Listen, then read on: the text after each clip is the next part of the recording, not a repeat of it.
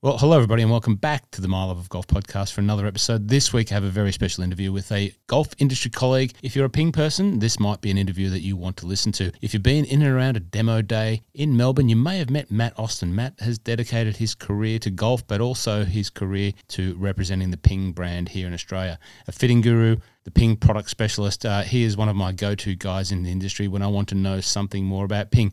So, this story is a little bit of Matt Austin's journey into the world of ping I'm sure you'll enjoy listening. Jump over to the YouTube channel if you want to check out Matt and I having uh, a discussion face to face. I've recorded the interview and published it over at YouTube. I'd love to see you over there. If you do drop over there, let me know by leaving me a subscribe. I'm trying to get more video on there as we grow our video profile and as I help Drummond Golf, who are supporting this episode, grow their YouTube profile. I'd love to see you over there at my YouTube channel. So it's My Love of Golf YouTube. Drop me a subscribe over there and uh, we will bring more videos. But for now, Enjoy catching up with Matt Austin. Thanks for listening. See you soon.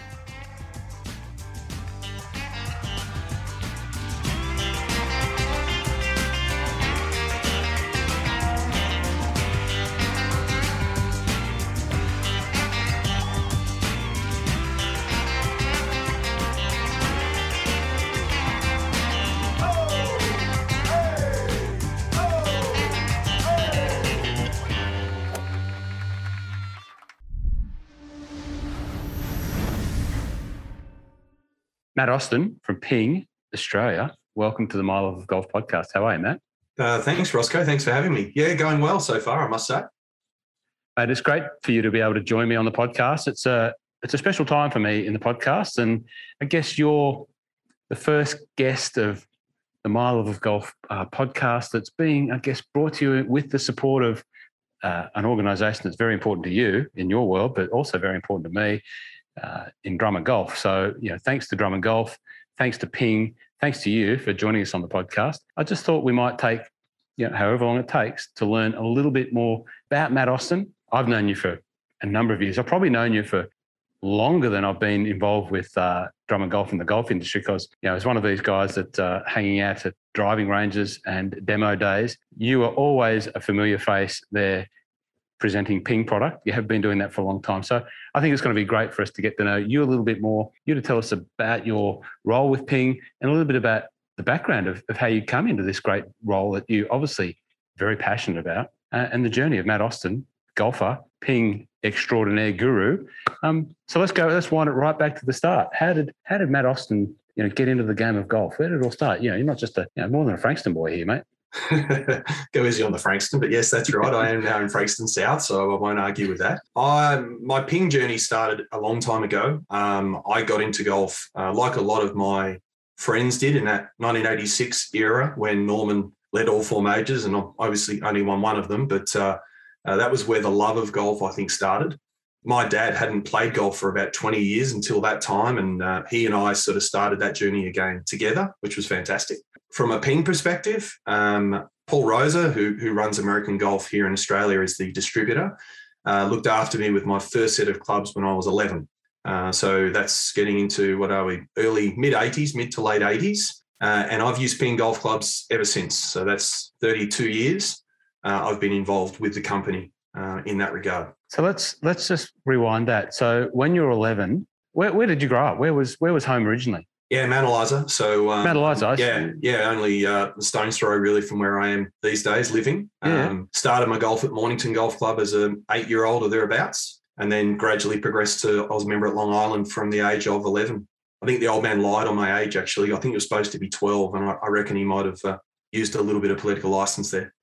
You probably assumed that I knew that about your uh, journey of starting at Mornington. I maybe I did know it, but I forgot about it because you know that Mornington Golf Club is a very, very special place to me. It's where I reconnected with the world of golf after, you know, basically giving the game away as a junior. And Mornington was the place where I rejoined and rediscovered my love of golf. Mm. Um, I didn't know that you were a, a, Mornington boy. I knew you were down the peninsula. I didn't know that you were a Mount Eliza boy, as as I am. So yeah, uh, we should we should move in together.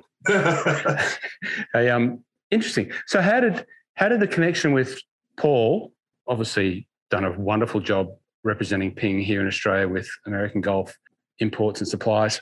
How did that connection come about as an 11 year old into Ping? How did that sort of happen? It was really just a phone call. I think um, Ping was at its its peak, I guess, in those days from an I2 perspective. Um, my dad always had this dream of owning a set of Ping golf clubs.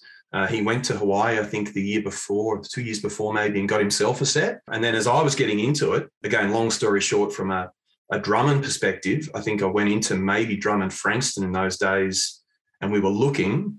And Dad made a phone call to, in those days, American Golf. Paul answered the phone, um, did a fitting over the phone, basically for what uh, a tall, lanky 11-year-old kid could use, which in those days was black dot I uh, Zing twos. That was my first set. Was Zing two? Uh, sorry, Zings steel shaft because that was pretty much all there was. Uh, and then it just progressed on from there, and I gradually worked my way through from Zing to Zing two to ISI and right through to now the new models. That's amazing. Uh, you mentioned Zing, and you know I'm just getting flashbacks of, of memories of uh, my reintroduction to golf, and it's it's about you, not about me. But know that time when I came back to Mornington, I, I didn't have a set of clubs. Uh, they unfortunately been stolen. So, you know, like a lot of people that that I uh, come across here, getting back into the game, they go searching for some secondhand sets of clubs and so on and so forth.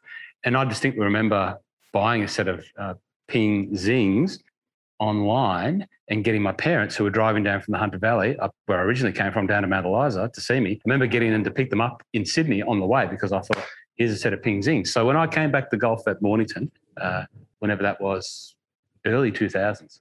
Ping Zings were Ping Zings were my choice of weapon. That was your and choice, yeah. And then I went to the i3s. I went to the i3. So Ping Ping for me has always had a very very special place in my heart. Obviously now, you know, I've played. You know me, I change golf clubs a fair bit. Yeah, I have to because I want to. I need to be able to talk about and experience them all um, to do to do my job. But Ping's always had that special place, you know, like that. But I go back to the to '87 you know, in Palm Springs, in whatever the big golf chain um, stores are there over there in the States at that time, buying my first ever ping answer putter. I now have several ping answer putters and several mm. other ping putters in a in a pseudo collection. Uh, I don't have the original one anymore. Unfortunately, it got stolen with those clubs that I lost. But uh, it just goes back for me. That connection goes all the way back to to that story. So Ping Zing, there you go. I had a Ping ISI, one iron, yeah, so and, ISI uh, is still uh, still to this day my favorite model, and again, it's when I was playing my best golf, so mid mid to late nineties. Uh, Copper yeah. Beryllium ISI set. Um, oh. I don't know where they ended up. I've still got the staff bags. I've still got the 11 inch Burton leather bag from those days, but uh, yeah, the irons have gone. Unfortunately, I don't know where. Yeah. So ISI Berylliums, what a so sought after now that those clubs. Yeah, it's one of those things now that I, you know, everyone has these moments where if you think back to the things you got rid of cheaply that are now worth a lot of money and people want, that was that was certainly one of them. Who was the your mentor down there at Mornington when you you know, with that 11 year old junior, who was the in charge down there? Um, to be honest, it was probably Laurie Quinlan. So um, back in that day, so Quinny, Graham Quinlan was still a member there, Paul Wright, uh, a lot of guys who were still around, Greg Christensen uh, playing golf. Um, but yeah, um, Laurie certainly probably took me under his wing. I didn't have a lot of lessons down there in those days. I can't even remember. I started with Croaks with Peter Croker, um, yeah. who was at Pat River in those days. But um, yeah, it was probably Laurie who really encouraged me along and got me to join in the groups. Um, I played junior pennant there as a 10 year old. Uh, it was handicap pennant in those days, which used to be fun. But that was my real introduction to, to pennant golf in particular, which I loved. Laurie Quinlan is one of those you know members of a club that you know I think every every club loves to have. You know, he was just I remember playing a number of games of golf with Laurie. Uh, very passionate man, very passionate Tigers man. Mm. Uh, I think he had the Tigers golf bag. Graham, I didn't I didn't know so well. You know, Graham was I, I remember Graham when I was sort of following along golf. You know, as one of the elite Victorian golfers, supremely talented. I think he's floated between you know Mornington and, and Peninsula Kingswood, won multiple club championships at both. So yeah, you would have spent a bit of time in and around Graham. Is that right? Yeah, yeah, definitely. He was probably the year or two years older than me or thereabouts. Super talented, super intelligent. Uh, didn't take his golf as seriously as he probably should have. He could have been anything, but he loved it and enjoyed it. Uh, got to do it with his his brother and his dad and his whole family. So was in, was an important part of Mornington Golf Club. So then, you know, when did you realise that golf was going to be a thing career wise for you? What happened there? Uh, that's a good question. So through my junior years, um, I progressed um, pretty well through the golf circles. Um, when I got towards the end of high school, I had to make that decision Uh, I was a, a, pretty good basketballer as well. Dad was never a big basketball fan, very much an American sport. You know, Aussie kids don't play basketball. So, look, I chose golf uh, as a, a, sport to pursue.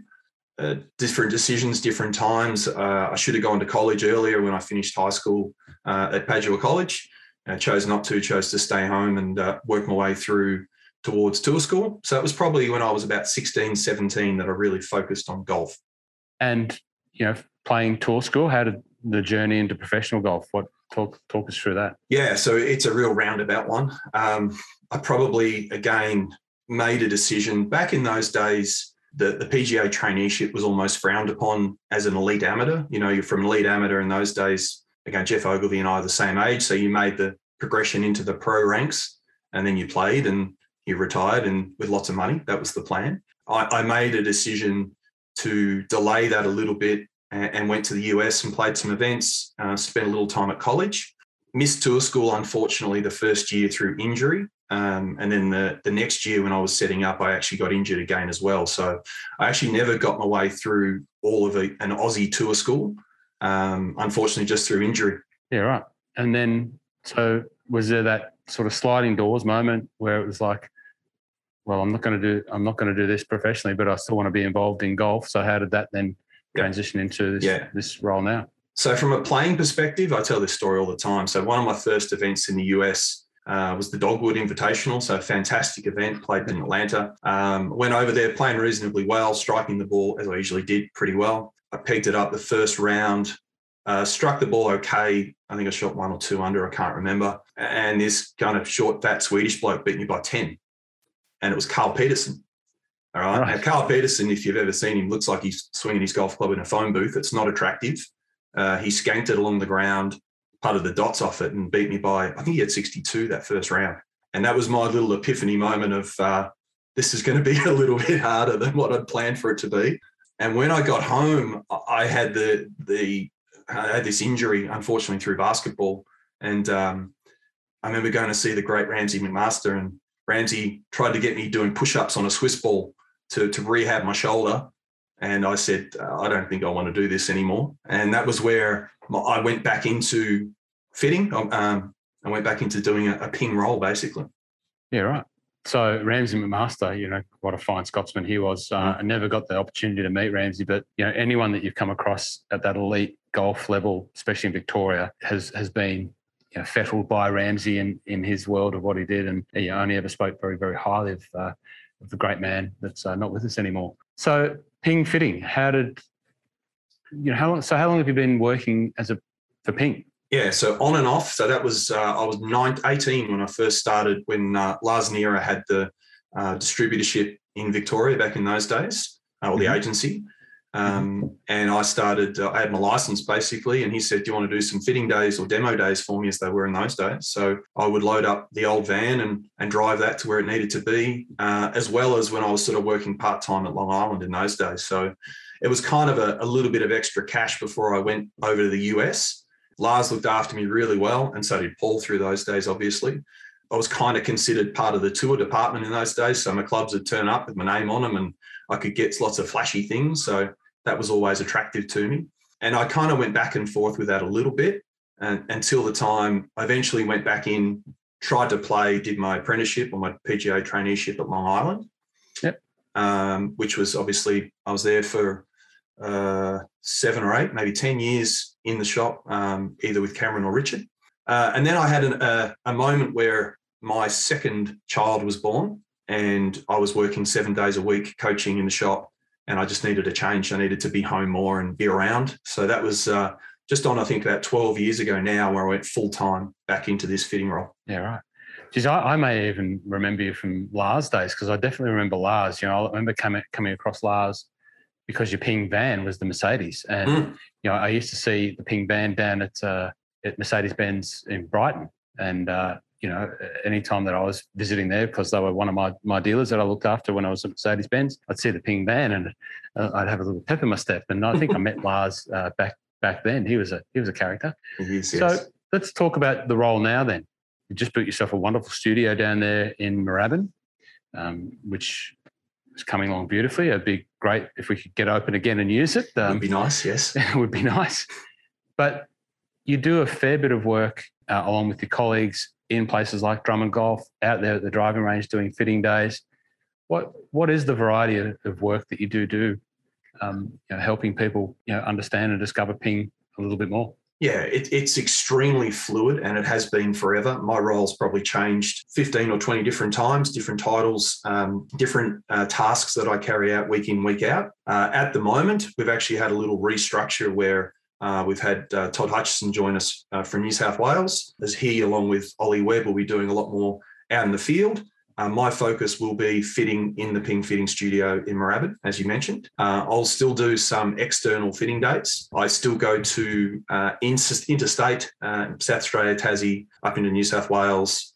Um, when there's tour events in Australia, we'll definitely get to those events and help our staff players. Um, and then occasionally, if I need to, um, I'll fly to the US or somewhere else if uh, if I'm required. So it's still uh, it's more of a just a fitting role these days, where it's been a few different things over the years. If we can just sort of unpack that fly to the US, is, is that the you know every ping player's dream to to get a, a look behind the curtain at uh, Ping HQ in Phoenix? Yeah, exactly. So traditionally, yes, I would say most guys um, really look forward to those trips. Uh, I hate flying. One of the reasons I stopped playing was I don't like not that I'm scared of it, I just don't like the travel time much. So, uh, unfortunately, if you're only flying to Phoenix for three or four days and then flying home, it's hard to get excited for that sometimes. But when you're there, um, it is fantastic to be able to uh, go through the factory, uh, spend some time, especially for me in VIP or the tour fitting department, uh, work with tour players. Um, my last trip was Phoenix Open which is a an event all in itself, you know, with the the big 16th hole and all those things. So um, it is a wonderful uh, place to visit. Um, I'm always there in summer, uh, so it's oh, I'm thinking Fahrenheit now, but it's 43 degrees every day in Phoenix in the middle of summer. It's not the nicest place to be, but it's still a really exciting place to visit. To get into the vault, to get onto the tour tee, uh, spend time with tour players is, is exciting. Now, hopefully, we make uh, this little Zoom video catch up into a into an actual video, and we can pop that on YouTube and that sort of thing. But you know, you talk about the vault there, and I think everyone who's you know checked out Ping at some level has seen the pictures of the vault. You're using it as your background yep. just there now. Okay, so I remember, you know, quite my previous world. to, you know, being in in the Mercedes world, I remember, you know, seeing a little bit behind the scenes. And I remember how I felt when I first saw, uh, you know, the Mercedes barn where they keep all these old cars that aren't even in the museum. I saw that open, and you know, there's a Pope mobile in there, for example. You know, and like, wow. go and have a go and have a look, guys. I remember how that made me feel because I was very passionate about that brand. You know, and I dedicated much like yourself, 12 years to my life before you know deciding that I really I really am a golf person. Always was a golf person. Mm. What was it like for you going into the Ping Vault for the first time?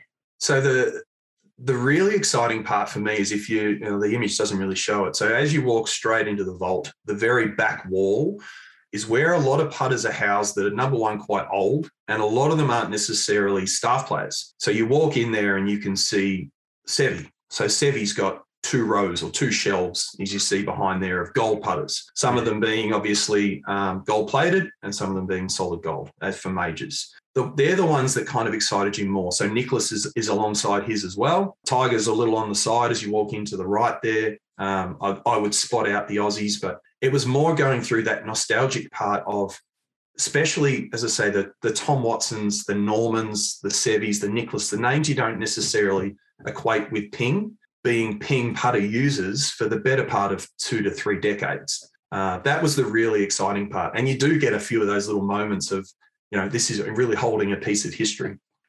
Do you know who's got the most gold putters in the vault? Is there someone pretty, that stands out? I'm pretty sure it's either Westy or Miguel. Um, yeah. Uh, from uh, from memory, uh, West the, the image behind me on my screen there are Westy's gold putters lined up, but it's probably about six or seven years old. So he's added three or four in the last few years. But certainly, it's one of those guys who's been uh, one of our long-serving tour players. So all of those got all those putters behind you in that picture around the bag, right? Leaning on the bag there, yeah. They're, they're I'd, have to double check. Putters. Yeah, I'd have to double check my history, but um, I'm pretty sure he'd certainly be up there. I think I think there was a program that uh, Radar uh, Wayne Riley did, and he had a lot of the Ping staffers. Obviously, you know, Ping was heavily involved and had the Ping staffers playing over there in the UK. And he did, he did a great one with Westy. I, I love listening to Westy because he's just dry, he's funny, great sense of humour. You can have a laugh with him. He'll certainly have a laugh uh, with you and at you if um, required. But he did mention there, I think he said he had the most putters Yeah. uh, out of anyone. But I know it was mid 30s in those days. I think it's 34, 35. So it might be close to 40 now. So Ping, just talk about Ping for a sec. They they seem to be a brand that does keep contracted players for a long time. Yeah, Yeah, so the, they they build brand loyalty. All right, so the, the Yeah. big part of it, um, and again in, in Australia, it doesn't carry as much weight, but in the US and the UK to a certain degree, the Solheim name still means a lot when you talk about golf. Um, so most of our players now um, have dealt with John Solheim, who's Karsten's oldest son, for 20 or 30 years, depending on how old they are. Uh, for some guys like a, a Westy, he was uh, early teens when he started with Ping, and he's nearly 50. Not that he'll admit it, but it's getting close to it. So a lot of that just comes from loyalty uh, to the family. Um, a lot of our agreements uh, have always been handshake agreements. You know, there's not a lot of contracts that were signed back in the old days. It's changed a bit now, but uh, John looked after players. There's lots of great stories of John looking after Bubba Watson when he was on the mini tours and trying to promote Bubba and look after him some uh, entry fees and those things, um, which John never took any payment back for. But since then, Bubba Watson's been a ping player and he doesn't go chasing money or look for anything extra. They're just loyal to the family. Well, I think Bubba's come out now and said he's Ping for life, right?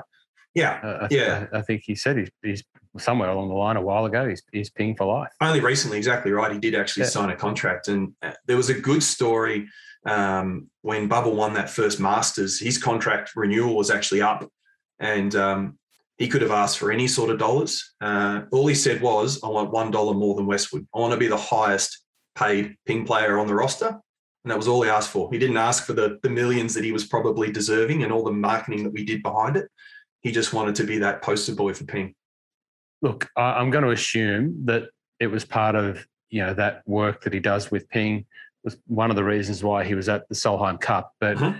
you know, I think generally it was very, very well received that Bubba took the time to go down there and support the USA women's team at the Solheim Cup. Unfortunately, it didn't go their way, as we know now. Mm. But um, you know, for for someone of his standing and, and station to be able to go down there and support those guys, I thought it was fantastic. Whether it's a marketing move or whether he just wanted to go down there, I'm going to, based on you know the way you just described Bubba, I'm going to assume that it was as much of his um, volition as, as it was that anyone else's. Uh, but it was a great move to see him down there with the with the women's golf. So important. Um, what? How, how much value does you know the Solheim family place on things like the Solheim Cup? You know, I, I've I just watched it on the weekend as we all did. I thought it was fantastic. I loved watching, you know, the the women's uh, game under under pressure. The you know that sort of match play format at a great course, you know, Inverness, wonderful course. I went to the Solheim Cup in uh, Gleneagles in 2019 for a day. Yeah. One of my, my all-time great golf experiences. And how much does it mean to the Solheim family to be involved with that? Yeah, I, I think um, to, to John in particular, John, who's our, our CEO now, um, and Karsten's son, uh, it means the world. So uh, really, it was Louise. So it was, it was Karsten's wife who who really promoted that event and said, well, why is there not a ladies' event the same as the Men's Ryder Cup? Um, Karsten and Louise really put a lot of time and effort into marketing that. Uh, I don't know all the dollars and cents, but I know they do do a lot of the marketing themselves. Not necessarily any any other sponsorship dollars or anything are involved with that but they've always been a family to give back to golf. Uh, you know, golf's obviously been fantastic to the Solheim family, but uh, in America, uh, they have a, a, huge junior foundation. Uh, the UK, they have a similar foundation as well, and they really work that grassroots all the way through. So uh, I know John was was definitely at the event all week. Uh, he was in a lot of photo ops, photo bombed a few. I saw a few selfies that he managed to jump his way into, um, and then and obviously Bubba, Bubba there as well. And, and Bubba is a as genuine a person uh, that you could ever meet. Um, he'll admit himself he's shy and he's a little bit strange sometimes, but um, he definitely does all those things from the heart. You know, the pink driver, all those things. Uh, definitely is just Bubba to a T. Definitely. Have you had the occasion to uh, spend any time in Bubba's company? I had I've had a few times. One meeting was that last time when I was in Phoenix at the Phoenix Open. Um, that was that period where he was using the pink Volvik golf ball. Uh, he was wearing pink shoes I think, and everything. He walked into the tour truck, and I just happened to be in there at that time. And he he brought in, and I tell this story a lot because I've got a set of his clubs in the studio. But he brought in his lob wedge, and he kind of handed it to us and said, "Right, I need this three quarters of a degree flatter. It's kind of getting stuck in the rough a bit and closing down. You need to change it." And I looked at it and put it down. And because the grip's on sideways and it's a baseball bat, I just gave it back. I said, I'm not even touching it. I'm not even going to look at it. Um, Spencer took it out of my hands, who's one of the tour guys, put it in the vice, put it in the vice, gave it two little taps, gave it back to Bubba. I don't know if he moved it at all, but Bubba liked it and Bubba walked out. So yeah. it was really just making sure that Bubba was happy. I looked at it and said, I'm not touching it. I don't even know how to measure that thing. Uh, but Spencer knew exactly how to handle that situation. And uh, and Bubba walked out. I think he played pretty well that week too. It's an interesting point, and you know I want to talk about you know your role in ping fitting.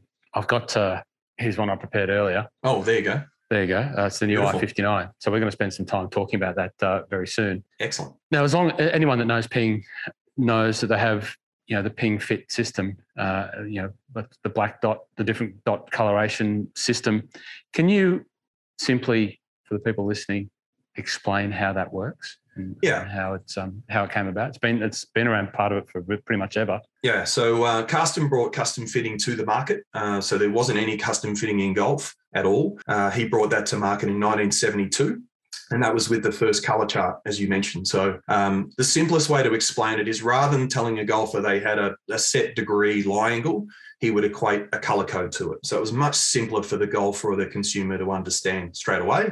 They were able to equate, well, I'm a black dot or blue dot or a red dot, whatever the case may be. And fairly simply, he took height and wrist to floor which established a starting point for color code because he understood straight away that Karsten wasn't a very tall man and as soon as he gave his golf clubs to anyone who was taller, straight away they were too short. He realized he needed to make them longer. As you make a golf club longer, it affects the way it sits on the ground. Therefore, you needed to adjust the club to get the correct uh, interaction with the turf. So that's kind of where it came about. So I tell this story again a lot. I, am six foot five, but I've got arms like Magilla Gorilla. Now that that misses a lot of younger kids these days, that terminology, but I've got really, really long arms and I use standard length irons, even though I'm six five. Whereas Matt Kuchar, who's got little short arms like a Tyrannosaurus Rex, he uses two and a quarter inches over at the same height as me and swings the club quite differently. So that's kind of where it came about for Karsten. And then that's been expanded over the years, obviously, and, and adjusted as it needed to be. So then, you know, when you when you think about all of the fittings that you've done, you know, is there anyone that you couldn't fit? Is there anything that just didn't fit into the the realm of you know what we can build these days in golf clubs? Is there something that stands out? Yeah, definitely. The, the, super long ones are the challenges. So I've had a number of uh, either NBA or NBL basketballers in particular who are upwards of six foot ten uh, with proportionate arms. So meaning they've got arms that kind of match up to the rest of their body. And if we've got to go sort of three to four inches over standard length, we can build it, but obviously it weighs a ton that that becomes the big challenge. The shaft no longer works the way it should. They're the ones that are often you look at and just try and get as close as you can to get the golf club to work best for those guys. Yeah. Um, other challenges, really, the only other challenge will ever come from uh, a golfer's expectations. So if they come in with an expectation that they're either going to hit the ball 30 yards further or straighter or higher or something, and it's just not achievable with either their golf swing or their build, then that's obviously a challenge sometimes as well, is trying to yeah. manage those things. But that's not uncommon. Yeah, no, as you know, I've I, I, don't know how many. I should try and work it out. How many club fittings that I've conducted here in, you know, the seven or eight years been, uh, you know, been doing this.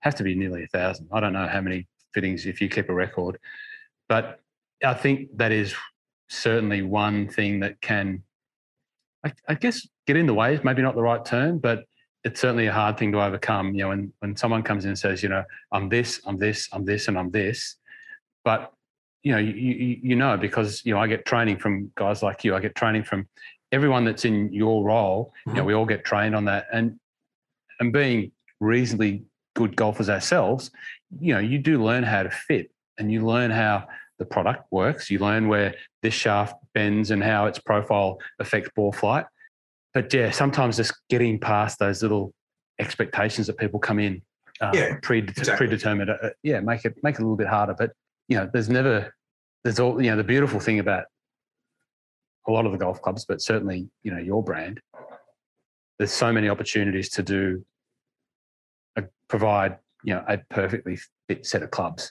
Maybe Yeah. perfect, maybe perfection is maybe never achieved. I, I don't know. Opti- that's the right word. optimized is the term, Ross. Op- yeah, optimized. Optimized, thank you. Optimised. Yeah, see, optimized. But yeah, you've got so many options there to, to optimize, you know, the best possible fit to give the player the best op- best possible opportunity to play their best golf. And I guess that's what we're looking for when we're doing, you know, when someone's investing in a set of golf clubs. That's what you're trying to do, right? Yeah, spot on. Yeah, we're, we're looking for them to, and- and our, our uh, catchphrase is play your best. We're looking to make sure that golfer can enjoy their golf to the best of their abilities. Um, and we hope that equipment does help that. It doesn't fix everything, as we know, it doesn't cure all ills, but uh, it definitely helps the golfer play better. Let's not get too bogged down in the fitting because this is more of a, of a get to know you. But you know, we should do that at some stage. We should maybe come down to the Ping studio and have a look down there, or maybe you come in here and we can we can go through a fitting here and maybe record that and and, Yeah, of course. and give everyone that insight into you know what happens when you come into a place like Drummond Golf and you go through the my match process, and then we end up you know using all of your Ping Fit gear. You know, we've got this. You know, pretty much this is exactly the same kit that you use in the Ping studio. is. Yeah, we've got It is exactly right. I've just got a few more bits and pieces, but uh, it's Yep. the same concept completely. Yep. So we might we might do that uh, one day. What else, Matt? Well, what else can you give us in the world of Matt Austin, Ping superstar? Um, look, there's probably not much more to it these days. Um, uh, I'm enjoying, you know, I don't say this a lot. Uh, COVID has not been terrible to me. I've been able to stay home and not travel for basically the last two years, uh, which I'm not upset about hugely. Um, so it's nice to be home. It's nice to have a base. Obviously, with the studio, as you mentioned, we've got a million dollar facility there that uh, we can take people through the simulators, uh, through putter fittings, um, us being a American Golf having ECCO as a distributorship as well with footwear. Uh, we've got all of those things presented along with the bags, etc. So um, these days Apparel. it's really and apparel, yeah, of course. Great. Yep. Um, these days it's really from our perspective is making sure that we've got um, fitting the right golfers for the right reason to the right golf club, making sure we're getting those performances that we're after. Um, the nice part about a lot of the equipment now is adjustability. So having that ability to get any golfer in and being able to move a lot of things around on the golf club, change the shafts, etc., um, is a really nice way for us to do it. Whereas there used to be a lot of guesswork involved. So I guess I enjoy that. Um, I tell it, it ended up being a joke. Actually, I hated physics at high school. I really hated it. Uh, part of it was my teacher. Won't talk about her, but anyway, she uh, she didn't uh, mean that I enjoyed physics, but I I kind of now love TrackMan. I love to look at the data on TrackMan, um, understand exactly what the golf ball's doing, how it's working, what forces are causing it to do that.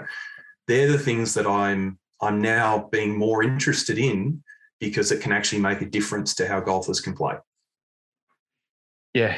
Well, takes the guesswork out, right? You know, so Yeah. if someone does does think about like we were talking about before, you know, pre, uh, with a predisposed uh, concept of of what's right for them, the data doesn't lie. That's it. you know, and we know that with data driven fitting processes that you know you can show someone a set of metrics or a set of you know information that basically proves that the ball will go straighter, further, higher, or whatever the relevant characteristic that they need. Mm. We can actually show them that by using you know great technology and data. Um, much like this simulator that you see me standing in here. Yeah, exactly right. And I think now, and this is the beauty of, of your environment now, is that golfers are much more comfortable being fit indoors. You know, again, my Mm. my world now is fitting indoors more than outdoors. Uh, because the data is so accurate, uh, because the software and the feedback from the software is a lot clearer uh, and a lot more user friendly, um, more golfers are much more comfortable being fit indoors, and they should be because the data is much easier to capture. Now, talking about fitting, we should talk about some of the products that are about to uh, that are currently on the market, the current lineup maybe, or but you know a couple of the key products that you're just launching because, as I said, you're the uh, you're one of the first, Matt, you know, in this uh, Drummond Golf series. Uh, that's a call the, the My Love of Golf uh, podcasts that are supported by Drummond Golf. But I am uh, being given the opportunity to make some video for Drummond Golf. Mm-hmm. Great. So we're gonna we're gonna jump across in a minute and you know do a little bit of a deep dive into the new i59. But what talk talk to us about the current range? You know what's what's hot in the in the family at the moment. Um, so it kind of comes back in a full circle a little bit for us. So Karsten obviously started Ping as a putter company back in the 50s, so 1959, brought in the Anser putter or the 1A and then the Anser, and then that flowed through into irons, etc. Um, the most sought after club, I think, at the moment is driver. Um, Ping have been um, very popular from a driver perspective in producing a golf club that's extremely forgiving, as well as giving the golfer ball speed. Um, so if we look at a tour perspective, uh, last week at the Tour Championship, from time of recording now, uh, we had the number one driver in play as well as the number one iron, um, which is exciting from our perspective. So G425 driver, uh, the LS Tech at the Tour player in particular, the lower spinning heads, hugely popular. Uh, for the average golfer, we have that uh, Max or the SF Tech, so we're able to straighten out ball flight as well in the irons, um, we still predominantly, from a consumer perspective, probably fit a lot of G425. Um, again, what the engineers are able to do now is build a golf club that looks more palatable. So it doesn't look like a ping did traditionally back in the Zing days we were talking about, but it performs a lot more like what they're used to. All right. So that's where we're starting to get improvements in overall performance. Um, sometimes it's distance from a ping perspective, that's not our be all and end all. We work more on consistency, strokes gained, um, distance to target, those sort of things, not necessarily just ball speed. And then we've just introduced, obviously, a new putter range in the 2021 putters, which are, are based on our PLD range, which a lot of our tour players use. And they've been really, really popular uh, on tour uh, as well as consumer as well. So that's been very exciting. And then the introduction of a couple of models we're going to talk about, obviously, in the i59, um, which is a better players golf club aimed at the tour player or the better player, and a Glide Forge Pro Wedge, which uh, initially have had some fantastic take up on tour. Uh, it's an exciting time. Uh, Ping, they are always evolving the product. You know, their technology and the focus that they put on technology uh, is, I guess, tell me if I'm wrong. You know, like I always like to align to help people understand, you know, a, a brand and I very much always drew Ping back to my time at Mercedes Benz. You know, very much technology driven. You know, they were very safety oriented. You know, they, they, they put the customer at the heart of you know the, their needs and built products for that. And I just definitely see some alignments to to that type of way of thinking about the engineering and how it has to be the best technically in in the in the Ping brand. And I don't know if that's that resonates with you, but uh, yeah, and engineering is obviously it. So we're, we're a family of engineers. So uh, John yeah. John Karsten was an engineer. So going back in history again, Karsten designed the first rabbit ears for television when he worked at General Electric, and he designed the first jet propulsion engines for aircraft. So he was a fantastic engineer who was a terrible golfer who made golf clubs that suited him better and started to make that down that path. Uh, and that still carries on. So we now have a, a, the family of engineers that still run the company. Ping is only a portion of Karsten manufacturing. So we still do engineering for, for other uh, automotive industries and all sorts of different things. So we are involved in other factors. But engineering is where we uh, level up basically with Mercedes. So we, we kind of do see that correlation as well. Yeah, okay. All right. That's that's just me. That was mine. I've got other brands and other alignments for other luxury cars. I, I certainly have, uh, and I can articulate those to those guys as well, given the opportunity. Something but, uh, that matches up yeah. with your Bugatti parked out the front there. Yeah, exactly right. Uh, I don't actually, I don't actually have an alignment for a Nissan Navara. Uh, no, I don't. But but certainly I can see you know, I was I was driving cars for a long time for, for a living, so you know, I, de- I definitely see you know alignments to you know the Audis and the and the mm-hmm. uh, the Lexuses and the the other brands and so on and so forth. BMW very much so. But anyway, that's for another story. Matt, it's been great to catch up with you. I hope uh, the listeners of the podcast enjoy getting to know you a little bit more. Yeah, you are a very, very big figure in the Ping brand here in Australia. If you're in Victoria um, and you are a Ping person, you've probably met Matt along the way. Uh, this is for anyone else around the world that wants to know a little bit more about Matt Austin. His life in Ping, as very much has been a, a, a life. Uh, has been a life, yes. As, as we've just articulated. And um, yeah, it's been great to catch up, Matt. I look Thanks forward to chatting with you, mate. I look forward to chatting with you more often uh, in this capacity, and certainly looking forward to catching up with you about the i59. Awesome. Thanks, Ross. No worries, mate. Thanks you. Cheers.